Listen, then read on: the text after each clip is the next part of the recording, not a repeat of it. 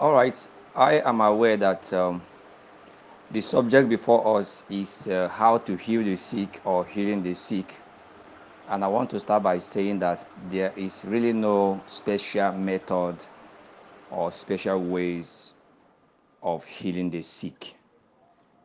All right, all we need to understand is that it is our right to heal the sick.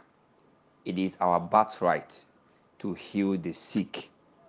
All right, sickness and disease already know that you, as a son of God, is Lord over them. They already know that you are God over them. They already know that they are subject to your sonship. They already know that they are subject to the authority of the priesthood by which you function. They know that. You see, because sickness and disease are not something that is not associated with sin and death.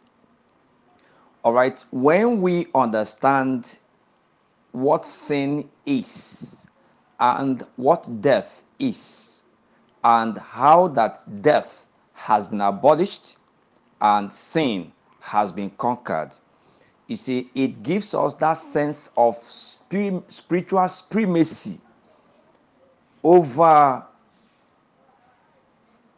the things such as sickness and disease, which presently ravages the body of mankind.